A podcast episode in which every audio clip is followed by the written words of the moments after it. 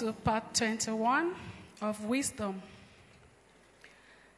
So we're, del- we're delving into Proverbs 23 today, and we're going to read the text. Okay. While dining with a ruler, pay attention to what is put before you. If you are a big eater, put a knife to your throat. Don't desire all the delicacies, for he might be trying to trick you. Don't wear yourself out trying to get rich. Be wise enough to know when to quit. So there's a time to quit. In the blink of an eye, wealth disappears, for it will sprout wings and fly away like an eagle. Don't eat with people who are stingy. Don't desire their delicacies. They are always thinking about how much it costs. Eat and drink, they say, but they don't mean it. You will throw up what little you've eaten, and your compliments will be wasted. Don't waste your breath on fools, for they will despise the wisest advice.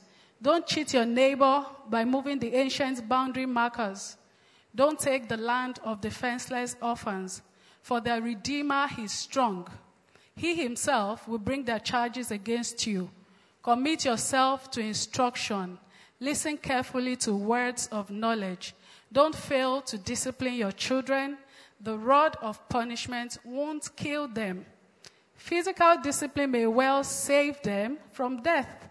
My child, if your heart is wise, my own heart will rejoice. Everything in me will celebrate when you speak what is right. Don't envy sinners, but always continue to fear the Lord. You will be rewarded for this. Your hope will not be disappointed. My child, listen and be wise. Keep your heart on the right course. Do not carouse with drunkards or feast with gluttons, for they are on their way to poverty, and too much sleep clothes them in rags. Listen to your father who gave you life, and don't despise your mother when she is old.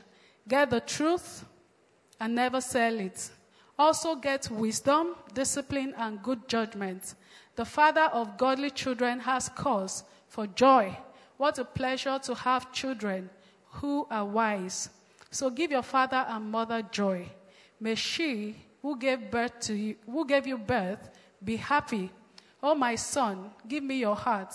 May your eyes take delight in following my ways. A prostitute is a dangerous trap. A promiscuous woman is as dangerous as falling into a narrow well. She hides and waits like a robber, eager to make more men unfaithful. Who has anguish? Who has sorrow? Who is always fighting? Who is always complaining? Who has unnecessary bruises?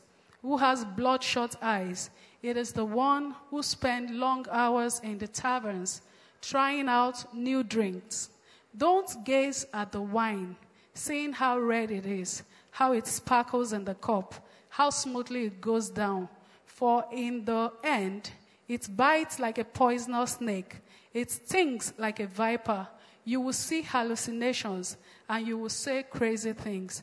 You will stagger like a sailor tossed at sea, clinging to a swaying mast, and you will say, They hit me, but I didn't feel it. I didn't even know it when they beat me up. When will I wake up so I can look for another drink? Hallelujah. So, our opening question, our icebreaker. When you hear the phrase self discipline, what comes to mind? So, the question is in two parts. What comes to mind when you hear the phrase self discipline? Then the second part is in what areas of life do you think that you are self disciplined? So, who wants to go first? What comes to mind when you hear the phrase self discipline? Good morning and good evening. Good Pat. evening. Good evening. How are you? Good. Self discipline to control yourself. Control yourself. So, for me, in the area where I'm self disciplined. I'm self disciplined over my body. Okay. Yeah, over my body. How? Yeah. I don't know, teenagers, but Okay. yeah. We get. Thank you for sharing. Who else wants to go?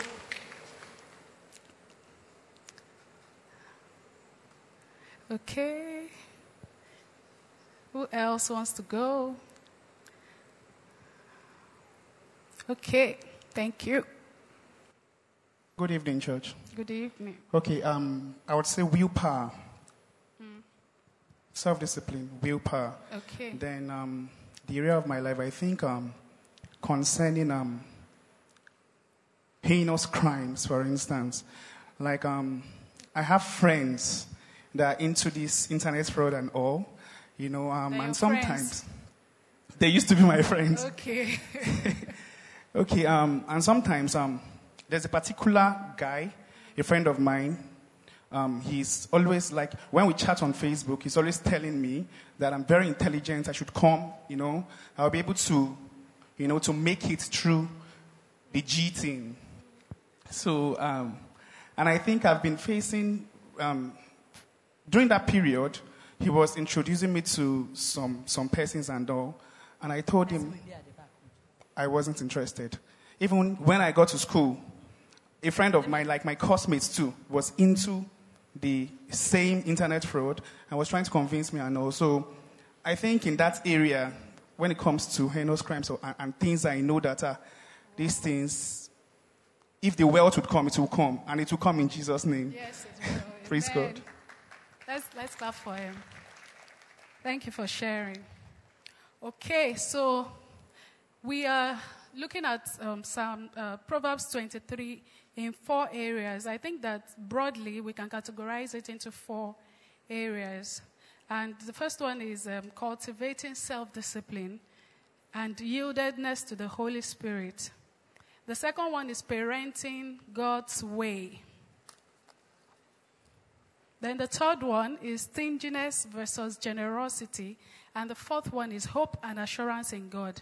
So we're going to start with cultivating self discipline, which is why we had that question. And thank you to the people who have um, contributed. So self discipline and yieldedness to the Holy Spirit. And if we look at verses 1 to 3 of um, our anchor scripture, we would find that relevant for this topic. And it says that when you are dining with a ruler, pay attention to what is put before you. So we know that um, in this season, one of the words that have gone ahead of us is that a table is set before us. So when a table is set before you, then you are dining. So, and our scripture says that when you are dining with a ruler, you must pay attention to what is put before you. So I want to liken this to your industry, where you're, where you're working, your field of expertise, your career, your businesses, that when a table is set before you, then it means that opportunities have come and doors of influence have opened. And so if this is what is happening, and yes, this is what is happening because that is the word for the season. So we must pay attention to some things. And the Bible tells us that one of the things that we must pay attention to is what is put before us. So if you're paying attention to what is put before you, it means that it is not at the moment when that door of opportunity opens that you will start looking for the things that you need to do the work. So you should have what you need ready. Your, your, so you should be revisiting proposals, you should be revisiting, revisiting business plans, career progress plans. We should pay attention to what is said before us. Because sometimes, if we're not paying attention, then one might not even know that a door of opportunity has opened. So, the, the, the, and when that door opens, if you are ready, then you can go in. You're dining with rulers, you're dining with influential persons. They don't have time to waste. So you must be ready so that you can take opportunities on the go. So um, Luke 14 18. It tells us the story about the the people who were invited for a party, and all of them started giving excuses. So it says that they all began to make excuses. So when the table is set before us, it's not when we will start saying, Let me go and wash my hands. There are habits, there are character traits that we must have mastered before we get to the point. And so we will be able to sit with the elders and dine. Then the next thing that we need to pay attention to, according to Proverbs 23 1 to 3, is that it says, put a knife to your throat. And this doesn't mean that one should kill themselves. It just means that don't be a glutton. Like, don't eat with all 10 fingers. So put a knife to your throat. That's what the Bible says. When you are dining with the people who matter, you need to not be a glutton. It says it can be a trick. It says, for they might be trying to trick you. So, uh, an, an influential person, a gatekeeper, may call you to a meeting, but you may think we're just having lunch, but it may be the interview for your next position. So, everything that we do matters. Even when you don't know that you're being watched, you are being observed, and you are being tested. So, and if we look at Daniel 1, 5, and 8, this is when Daniel and his friends were captured, and they, they said, Oh, uh, the king chose the best of them and wanted to train them for three years. So he assigned them a. Uh, no. So here is the story. The king said, Let them eat at my table because I want them to be trained. But Daniel and his friends says, no, we're not going to defile ourselves with delicacies from the king's table. We're used to a certain uh, meal. We're used to a certain way of life. That we're in a different place does not mean we will suddenly change what we're used to. So, would you give us permission to eat what we are used to? And they found favor with the chef and he gave them the permission that they needed so that they won't eat unacceptable food. So this just means that there's unacceptable food. In your industry, there will be practices that are common, everybody is doing it, but it doesn't make it right for you because it is unacceptable food. If Daniel and his friends, if they had eaten that food, they would have become part of the majority. They would have joined forces with everybody. And as Christians, we're expected to stand out and not to blend in with the wrong practices. So, in as much as we're not in people's faces, but we are standing up for what is right and for what is true. Because ultimately, God is going to, God is going to provide opportunities for His glory to be shown. So, if a person has compromised their standards, then at the point that the opportunities come, they will not have a say. They will, nobody will look. Nobody will look at them and say, "Oh, let's ask him or let's ask her." They will just be like, "Oh, he's one of us or she's one of us." So I, I think that when it says "put a knife to your truth," um, we can interpret that to be that way. But also, it can be interpreted to be don't eat too much, literally. And the fact that a person is slim does not mean that they cannot be a glutton, really. Yes, if somebody has um, weight, then it may be more obvious that, or it could be an health problem. But then, if somebody is overeating, they should know. So we need to ensure that we're not overeating. And that's what the Bible is saying to us here that when we sit down to eat, we should not overeat. And you will know if you are. And God will help us.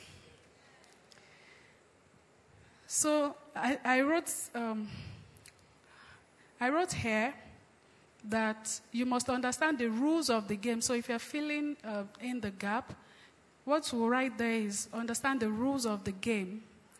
Not because you want to play like the world, but because you are going to lead in that industry. Don't erode your influence.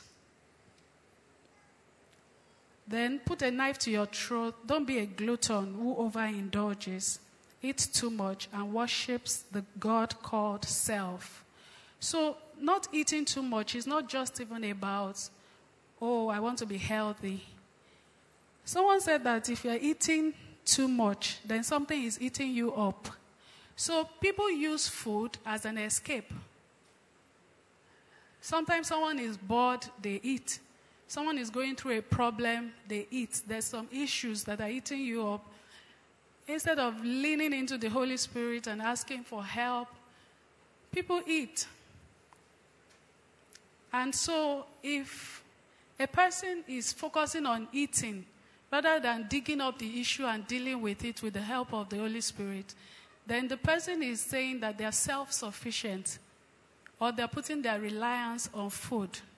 So when the Bible is telling us that we should put a knife to our throats, like don't overeat, then we can also interpret it this way.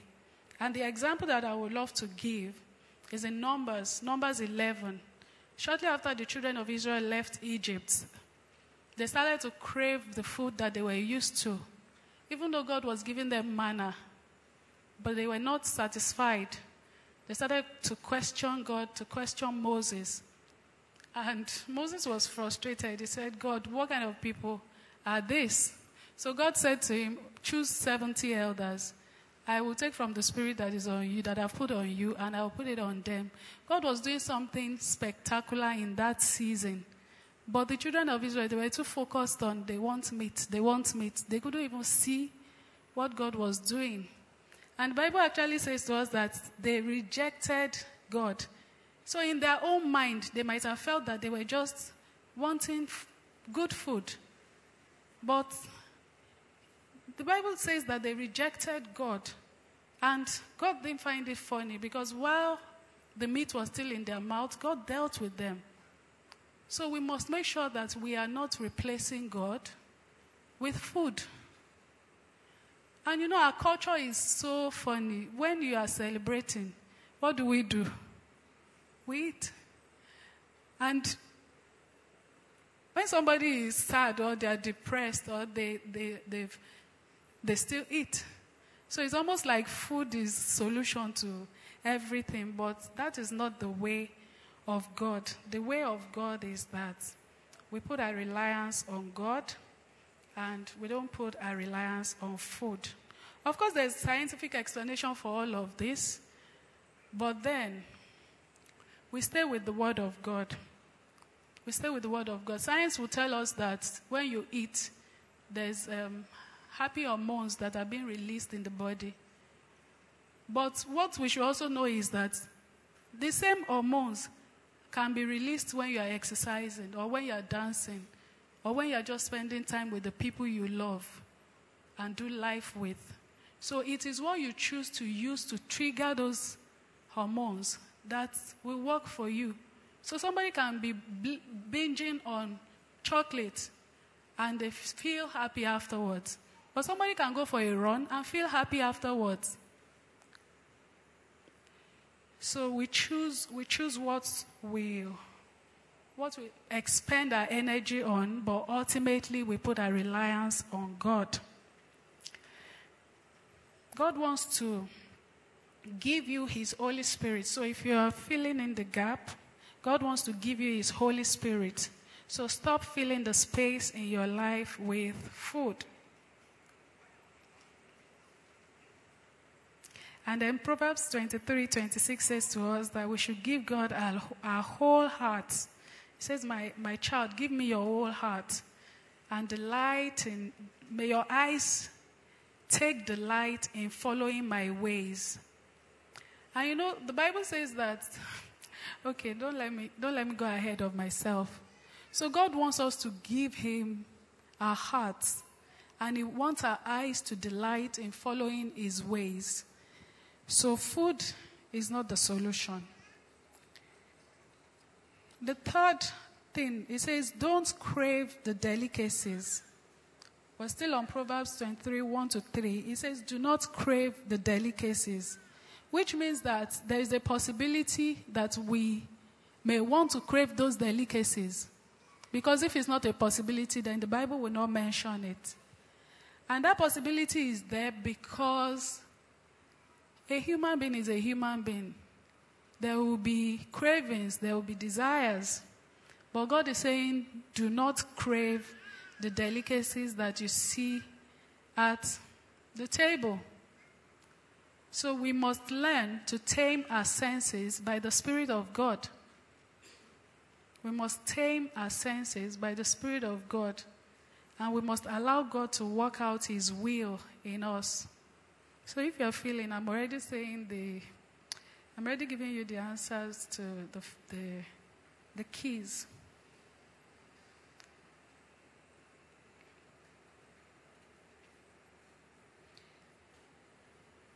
So, if we're going to give our whole heart to God, then we must live a fasted lifestyle. So, it's not just um, we finished fasting, okay, see you in October. No, there must be consistent, you must consistently live a fasted lifestyle. You must stay there, stay in the zone. Stay in the zone. And that would be a great antidote to gluttony. Because when you're spending time with God, when you're fixing your eyes on God and delighting in God, then you are not going to indulge. You're not going to indulge. God doesn't want divided loyalties. He wants your spirit, He wants your soul, He wants your body. God wants you spirit, soul, and body. We cannot say that, oh, my body is, um, my body is okay, it's just indulging, but don't worry, my spirit is fine. No. Whatever the state of your body is, is reflecting the state of your spirit. In the sense that if you find yourself overeating, then you must check that what's going on in my spirit man. What's going on in my spirit man? Am I spending enough time to God? Am I handing over my issues to God? Because your soul, your mind, your thoughts, your feelings, your emotions is going to be influenced either by the Spirit of God or by the things that are happening around you. So you must say, What am I allowing to influence me? And that's what will determine what is happening in my zone.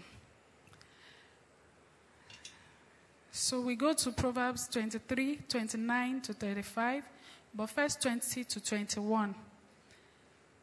20 to 21 draws um, a parallel between drunkards and gluttons. So we've talked about gluttony. And it's easy to say, oh, I don't, I just eat too much. That's all. It's not like I killed anybody. but the Bible is telling us that drunkards, people who carouse with drunkards or feast with gluttons, they are on their way to poverty. That means the Bible is saying that, look, drunkards and gluttons, they are in the same category. Both of them are going to end up poor. So someone that eats too much cannot look at a drunkard and say, oh, you're going to hell. They are in the same category. It says they're on their way to poverty, and too much sleep will make them clothed in rags.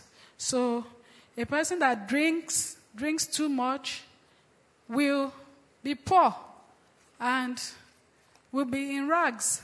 So also a person that is a glutton. That's what the Bible is saying to us. And in as much as we don't judge people who drink, but we don't drink. And you know, um, I, I just know that the Bible says that be filled with the Holy Spirit and not with wine. So that means that you can't be filled with both the Holy Spirit and wine at the same time. And that's um, in Ephesians 5:18. Also, 1 Corinthians 6, 19 to 20 says that your body is the temple of God. So I, I find it difficult to envision um, saying to the Holy Spirit, Look, I know my body is your temple, but wait, just give me a few um, hours. Let me indulge. let me take some wine and be filled with wine, then let me come back and be filled with the Holy Spirit. The Bible is saying, be filled with the Holy Spirit and not with wine. And the church say, okay. Then if we look at Deuteronomy 21, 18 to 21. Um, okay, if we can skip to 21 itself. Yes, so he said, um, the parents must say, I'm reading 20 now, the parents must say to the elders, This son of ours is stubborn and rebellious and refuses to obey. He is a glutton and a drunkard. Do you see how the Bible is categorizing gluttony and drunkenness together again? And it's also saying that this son is stubborn and rebellious. So it means that um, if you're filling in the gap, it will say drunkenness is the physical manifestation of pride stubbornness, and rebellion. So it means that if someone is given to drunkenness or gluttony, then there is pride in there, and there's stubbornness and rebellion. And you know, Papi taught us uh, during um, in Fresh Fire last week that it takes humility to ask God for what you need. So if a person is not asking God for what they need and they are drowning their sorrows, in bottle or in food, then that means the person is proud. So there's pride in there and there's stubbornness. You know, when the, the thing that is made says to the maker, what, what have you made? Or what are you doing? So there's stubbornness there and there's rebellion there. So it's not just, oh, it's a vice. There's much more there. And um, I think it's First Corinthians 6 again, 9 to 10, that says that they will not inherit the kingdom of God. And the Bible talks about drunkards and talks about greedy people, that they will not inherit the kingdom of heaven. So, moving on to the second thing, the second theme that is mentioned in Proverbs 23, and it is parenting God's way. So if we look at verses 12 and, verses and verse 19, verse 12, verse 12 and 19, it says, Commit yourself to instruction. Listen carefully to words of knowledge. My child, listen and be wise. Keep your heart on the right course.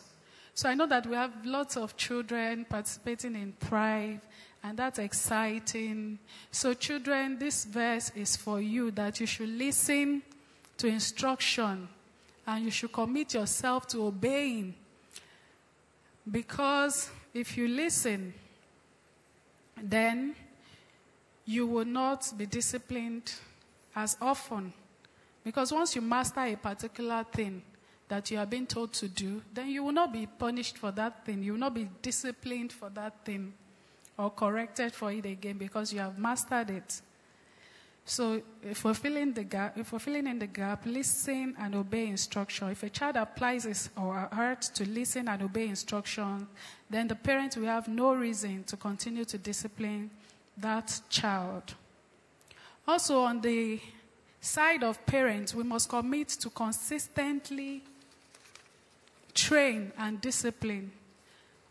Honestly, I feel that a lot of parents actually discipline but consistency is a major issue.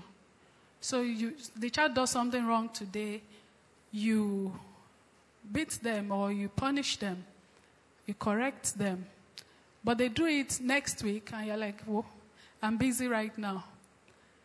Then they do it again, you punish, you discipline. So it, it's confusing even for the child. The child knows they shouldn't do it, but they also know that they get away with it sometimes. So they do it and hope that they will get away with it this time around. But if we are consistent in disciplining, in discipling our children, then they will master what we are teaching them. And everybody will be happy. So we are to discipline a child so he or she can learn self discipline as a tool for adulthood. So, you know, we're talking about self discipline. Um, examples have been given of areas that we're disciplined in. And I know for every one of us, there's an area of life that you're like, look, I've mastered this one. But there will also be an area where you're like, I'm struggling here and I need help. As parents, what we should do for our children is help them to learn self discipline. So when we keep disciplining them and teaching them what to do, you are actually putting in them a trait that they will use in their adult life. And that's why the Bible will say that train up a child in the way he should go, and when he is old, he will not depart from it. So we have to. Um, God said of Abraham that he knows that he will bring up his children and his household in the way of the Lord. So, and we, we are seeds of Abraham. We are partaking in the covenant blessings of Abraham. So we should also learn the, the, the characters, the habits that made, uh, that endeared Abraham to God. And we should do the same thing, be like Abraham, our father. So, um, verse 23. Get the truth and sell it not. Never sell it. Also, get wisdom, get discipline, and good judgment. And you know, this part I find it very, I take it very personal. He says, Get the truth and never sell it. What is the truth? Or rather, who is the truth? If you are filling in the gap, it is Jesus Christ is the truth. Jesus says, I am the way, the truth, and the life. I am the way, the truth, and the life. No one comes to the Father but by me. So, if the Bible is saying to us, get the truth and do not sell it, then it means get Jesus, get the truth. And Jesus is the, I mean, Jesus is the Word of God. So it's the truth. So if you want to find out the truth in, the, in, in God, then you should study the Word of God. And not just study it, you should, you should own it. And that is how we, we can get the truth and not sell it. So it's not abstract. Jesus says, I'm the way, the truth, and the life. And Jesus is the word of life. So you want to find out the truth, then you should check the word of God. And every other thing is a lie. And you know, there's a lot of things that can stand in our faces and be saying, Look, I'm the truth, I'm your truth. But we should be able to stand back and say, No, you are not my truth. This is what the word of God has said concerning me. And we should hold on to that until we see it come to pass, because that is the truth. So Jesus Christ is the truth.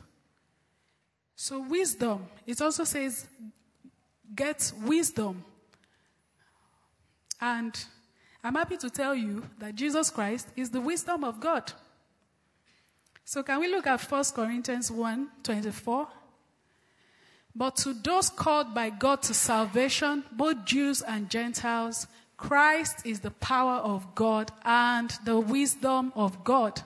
So, Jesus Christ is not just the truth, he is also the wisdom of God. And if we get this, then life will not just be much more easier, life will just make perfect sense. It says it in the Bible Jesus Christ is the power and the wisdom of God. If we look at Proverbs 8, Proverbs 8 tells us that wisdom is, is shouting in the streets.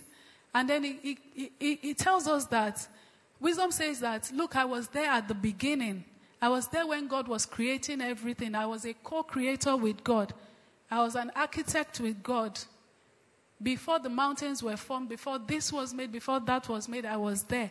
So Jesus Christ is the wisdom of God. He was there at the beginning, before creation. So if we get Jesus, uh, that means we have the wisdom of God. And if we have the wisdom of God, that means we can create in our lives. That means we're not victims of circumstances or situation. You should be able to look at anything that you're going through or wherever you are at the moment and say, No, I'm not a victim. I have Christ. I have the wisdom of God. I will use my mouth to create what I want to see in line with the word of God. That is, it has to happen. It has to happen. So if you're filling in the gap, wisdom collapses the time between the promise and its fulfillment. The promise and its fulfillment.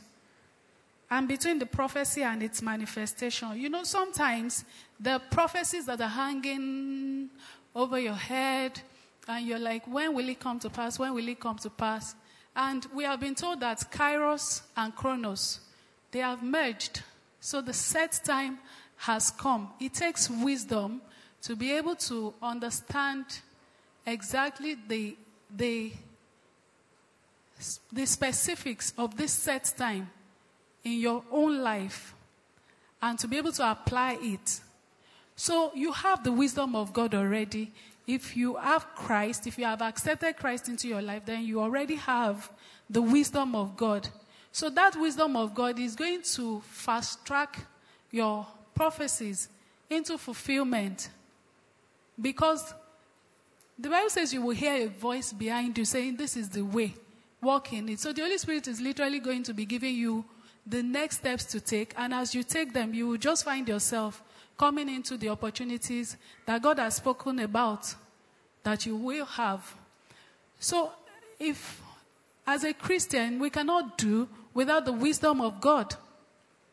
And sometimes we feel that, oh, I need more than 24 hours in a day. Oh, my life is full. I'm this, I'm that. Honestly, what we need is wisdom. Because wisdom will show you how to plan, it will show you what to do, what to cut out, what to in, in, include in your life. There are, there are friends for seasons, there are activities for different seasons. And if you have the wisdom of God, you are constantly asking the Holy Spirit, What do I do? Then He's going to tell you what to do per season. And life is going to be easier. So, how do you get discipline? Because you know that verse told us get discipline, get wisdom, get good judgment. So, how do you get discipline? The first way that you can get discipline is through godly parenting. Discipline should come through godly parenting. And as said earlier, if we train up our children, then they will be disciplined when they grow up. So if we were fortunate to have great parents, godly parents, then you are probably disciplined. But then there's also the fact that if you're already old, grown, then discipline must come by yieldedness to the Holy Spirit. We are all in the school of the Spirit. If you are a Christian, the Holy Spirit wants to school you. But you have a will. So you can actually decide how fast you move through the levels, the classes. And if we really want discipline, as Bible is saying, get discipline, then you must be willing to yield to the Holy Spirit teaching you and saying, look at this, change this behavior, stop doing this, start doing this. Do you think this is right? How should you, you know, the Holy Spirit is a gentleman. He's not going to foist himself on us. But if he sees that we are willing, the Bible says if we're willing and obedient, we will eat the good of the land. So if the Holy Spirit sees that you are taking correction, you are willing, then He will continue to teach and to tell us what to do. And as we do it, we will see that we have become disciplined. We have become disciplined. The things that we used to do, we don't do them anymore. And that is the road to maturing in God and spiritual growth. Then it says, get good judgment. Good judgment is discernment. Discernment, you know the right thing to do. You can assess a situation and say, this, this is the right, this is the wrong. And the Bible says you must get that. And that is also given by the Holy Spirit. So we cannot do without the Holy Spirit. You see why we cannot be filled with any other thing or any other person except the Holy Spirit. Because it's the one that will walk you into a situation and say, you know what, act this way or don't act that way. He sees everybody's minds, he knows what is going on in everybody's heart. We don't. But He can tell us, He can show us. And as we yield to Him and allow Him to lead us, then He will lead us out of dangerous situations, out of life threatening issues, out of things that can set us back. And He can lead us into the glorious future that He has for us, into, the, into our places of authority, into the places that we should have dominion. Then verses um, 15 and 16, verses 24 and 25, they talk about the joy of a parent. The joy of the parents whose children are obedient, whose children are wise, whose children are godly. He says, My child, if your heart is wise, my own heart will rejoice. I personally don't believe that there's anybody that that is too old to have people that um, they're submitted to. So if um, this verse is saying that, my child, if your heart is wise, that means that the people that you're submitted to, the authorities over us, must be able to say, if your heart is wise, then their own heart will rejoice. So we should not be a grief. We should not bring grief to our spiritual parents and to our physical parents. Because when they see wisdom in us, then their hearts rejoice. Which means that when they don't see wisdom in us, then the heart is not happy. And it says, Everything in me will celebrate when you speak what is right. So you're speaking what is right or you're doing what is right does not affect just you, it affects people around you in, in, in the way you are perceived, in the way um, you are reacted to. Because, I mean, we look at children. If they do well, you, you're just happy. You're just happy. So we must learn to see ourselves too as children and think of the people that will be happy when we're doing the right things. And it says, What a pleasure to have children who are wise. So we should give our parents joy. Give your father and mother joy. May she who give birth to you, who gave birth to you, be happy. And I, I, I would like to say that this is the way to trigger generational wealth flow. Because when your parents, your physical or spiritual parents are happy, then they will bless you. And then you will have your generational wealth flow. We must not um, despise, we must not despise what is ahead of us. God is a God of generations. There's really nothing new. There's really nothing new. If God is doing something in you, He has started it in, in someone. So you must, you must, we must be, we must just calm down and be children if we have to, when we have to, so that we can partake in the generational wealth flow. And I believe that the wealth flow does not speak just to finances. I believe that it also speaks to spiritual gifts and other things in God. That's what I believe. So, we move on to the third thing. We said that there are four things, four themes that this um, chapter talks about. So, moving on to the third theme, uh, verses 23, no, sorry, verses 6 to 8. It says, Don't eat with people who are stingy. Don't desire their delicacies. They are always thinking about how much it costs. Eat and drink, they say, but they don't mean it. You will throw up what little you've eaten and your compliments will be wasted. Hmm.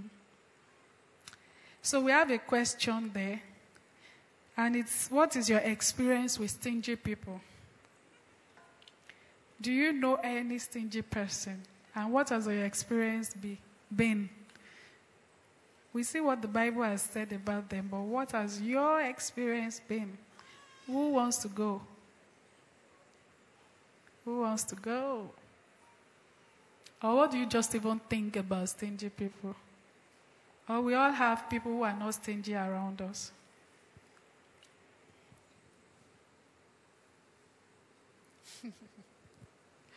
Okay, I guess we move on.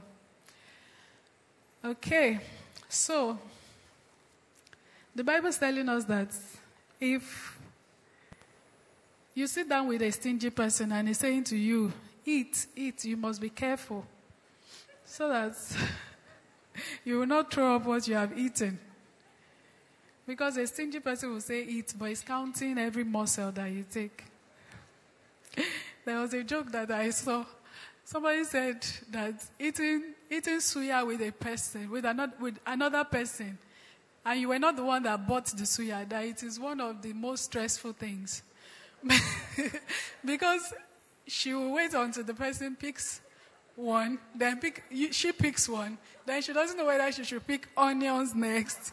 So, so that she doesn't look, it doesn't look like, ah, wait, be where I buy myself. so, so the Bible is saying that if you're eating with stingy people, hmm, be very careful. But the deeper lesson that I would love to pick out of this is that you should let God lead you to your sponsors and your mentors. You know, oftentimes we see people and we're like, oh, I just want to be like this person. I just want to, who can connect me? We start looking around. We start trying to get across to them, to reach out to them. But we should just let God lead us to the people who will feed us because He is faithful to do that. If we try to do it on our own, then it, it's, it, doesn't, it doesn't end well, honestly, because you may get that connection and the person may appear stingy because there's no connection. You've gotten the connection, you've seen the person, but there's no connection. So the person is just looking at you like, yes, what do you want? Ask any question. That's eat all you can, eat everything you want. But even you, you are thinking, ah, I'm not sure that this person will really answer. Also, I think that if we use, if we intercede, we, so, so if God is putting people in your heart and saying this person, that person, if you intercede for that relationship, for yourself, for them, I think it will lessen the distance. I think it will reduce the distance and the connection can happen. So we need to just be reliant on God to lead us to our people. And I, I, uh, if you're filling in the gap, it says that the same king that beheaded the chief baker made Joseph a second in command. So in Genesis 40, Joseph had already said to the chief, uh, the cupbearer, that, you know, I've helped you. In fact, the Bible says that he did not bother talking to the chief baker because he knew that the guy was going to die. But he went to the cupbearer and said, You know, I've helped you. When you get to the palace, please remember me. But did the guy remember him? No. Not until there was a need. Not until God orchestrated things and said it was Joseph's time. So, don't be in a hurry to connect. But when God says, oh yeah, it is time, then you should take the necessary steps. Because at the point when Joseph uh, needed to interpret the king's dream, he did what he had to do. And God used that to put him in his place of authority. So the Holy Spirit will lead us and we will yield in Jesus' name. And verse 9 says that Don't waste your breath on fools, for they will despise the wisest advice. So it is possible that a person has looked at a situation and said, Look, this person didn't take previous advices. Why should I waste my breath? And then the advice advisee is saying she's stingy or he's stingy. So there are two ways to look at these things. If you're the person asking for advice and it looks like the other person is stingy with the advice, ask yourself, have I heeded previous advice? Because the Bible says, don't waste your breath on fools who despise wise advice. So if uh, the person is withholding, you should ask yourself. Honestly, human beings, we like to gather people around us that will say, well, sorry, sorry, sorry. But after the sorry, if it's a godly person that is talking to you, advising you, a wise person, they will give you the next steps. And it will resonate with what the Holy Spirit is telling you. So you should do it. You shouldn't go for a month or two weeks or three weeks and then come back and be looking for Pele again. Yes, we would be there for ourselves, but there will be a word for breaking out of that season. And when you get that word, take it and go and implement it. So that when you are coming back, you're saying, Look, I have implemented what you said the last time, and this is where I'm at. What next?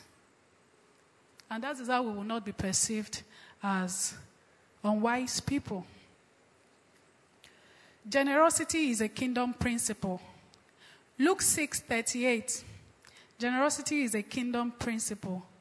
So we always say, give and it will be given back to you, full measure, press down, shaking together, make room for more. But it also says that the amount you give will determine the amount you get back. So it says, in the same measure that you give, you will receive. So are you giving? Are you pouring out into other people? Or you're just expecting to be poured into? So generosity, and it's not, this is not just about money. So uh, we have been taught before that you must have relationships ahead of you and you must have people that you are also pouring into. And that is the way of the kingdom. If someone offers you a favor, weigh the option. Ask the question what's in it for them? What's in it for this person? You should enter relationships, you should enter um, alliances with your eyes wide open so that um, you're not entering into a stingy relationship and they, they're counting the muscles into your mouth. And um, verse 7, we should believe a person's action more than their words. So he says that this person will say, Eat, eat all you can, but they don't really mean it. So when somebody is behaving, you should believe their actions more than their words because they can be saying something else. Another version of this verse says, As a man thinks, so he, as, the, as he thinks, so he is. That stingy person. So you must behave, you must believe what he is doing and not just what he is saying. So we're going to rush and just take a, a, a bit of the fourth part, which says hope and assurance. And verse 17 says, Don't envy sinners. Always continue to fear the Lord. Don't envy sinners because you don't have the full picture. You don't know what has gone on underneath. You don't know what they're going through. I believe that anything that is not from God, any wealth, any abundance that is, any wealth that is not from God, it brings sorrow. Because the Bible says that it is only the blessings of the Lord that it is only the Lord that blesses without adding sorrows to it. Also, you should not envy sinners because you have a hope and you have future. The Bible says in Matthew 19 29 that Peter was asking the Lord Jesus, he said, What about us? We have left everything for you. And Jesus said, Look, you have your reward here and you have it in the world to come. You must believe with everything in you that you will have your reward here and in the world to come you must know it, you must expect it, and you must rejoice over it while you're waiting for it. So, you should not envy sinners because you fear and reverence God. So, you will not be in doubt when the abundance comes. And the story that is there is 2 Kings 7, and we're not going to read it. You can read it when you get home. And it's the story of that servant that was doubting when Elisha said, Look, by this time tomorrow, there will be abundance of food and it will be sold for so so amount. And that servant was doubting because he didn't, he didn't fear God. Because if he feared God, he would know that God can do anything. So he was trampled in the abundance because he didn't believe. So you should not envy sinners because you will believe and you will have the fear and reverence of God. And the fourth reason why you must not envy sinners is because that which God gives you, it will not fizzle away, it will not go away, and it will not cause you to burn out because it is the blessings of the Lord that makes rich and adds no sorrow to it. Verses 10 and 11 talks about the the defenseless. Don't cheat your neighbor. Don't move the ancient boundary marks. Because defenseless orphans, their Redeemer is strong, and He Himself will bring their charges against you. So even the defenseless orphans themselves might look at it and say, Look, I'm defenseless. But the Bible is saying to us that they have a Redeemer, and He is strong. So whether you are feeling, whether you are in the position of someone that can take advantage of people or you're feeling taken advantage of, you must know that, look, even if I feel defenseless, I have a defender and I have a redeemer and he will fight for me. But if you believe that, then you must stand on it and you must ask for it and you must lay a claim on it so that you can see it. So would, um, we can read that story at home. The story in 2 Kings 8, 1 to 6. And it is just basically the Shunammite woman coming back and saying, Look, this thing is mine. I want it back. And fortunately for her, Elisha's servant was there and he confirmed that, Look, this woman was with Elisha and she helped. So, what are the things that you are putting, what are the seeds that you are sowing in God's house that when the time comes for you to be remembered, that they will be brought up? So, as we, I'm going to leave um, the other lessons for us to go and um, study because of time. But I'll take the last two um, sentences. And it says that willpower is not the solution. Willpower in itself does not do anything. Walking by the Spirit is the only way we can remain standing. So it is not just by self discipline in itself. Galatians 5:16 You must be able to walk by the Spirit so that you do not fulfill the desires of the flesh. And we must choose to become sons who are led by the Spirit. Let the, it says, let the Holy Spirit guide your lives so you won't be doing what your sinful nature craves. So it's not I'm strong, I'm strong, I can do it, I can, I can stand. It is, look, let the Holy Spirit guide you so that you won't do the things that the sinful nature craves. And finally, Romans 8 14. It says, For all who are led by the Spirit of God, they are the children of God. So, am I led by the Spirit of God? Do I obey instantly? Do I obey fully and completely? If I do, then I'm led by the Spirit of God. Because as we have been taught again and again, with God is it's about last instruction. So if we obey the last instruction, then we will know the next thing to do. We will be told the next thing to do. So, and if we obey, then we will see unraveling right before our eyes something that we could never have imagined, something that we could never have attained by ourselves. Because the master script is, in, is with God. So just obeying and being led by the Spirit is just saying, God, what is inside your master script? Just be showing me line by line so that I can align. And then one day you're standing at the climax of it, the beautiful place of it all. And you may not even be able to say every line that led you there, but you will know that you, are, you were totally reliant on the Holy Spirit and you didn't get here by your own power. And God will help us in Jesus' name. So, as we close our eyes to pray, let us take a moment to tell God about what we have heard and to commit to God to obey, to be led by the Spirit, and to do everything that the Spirit wills us to do so that we will not obey sinful nature. That God will have His full way with us. That the Holy Spirit will wear us like clothes. And our lives will be totally sold out to God. Thank you for listening to this. I want to encourage you to share this resource with your family and friends. God bless you.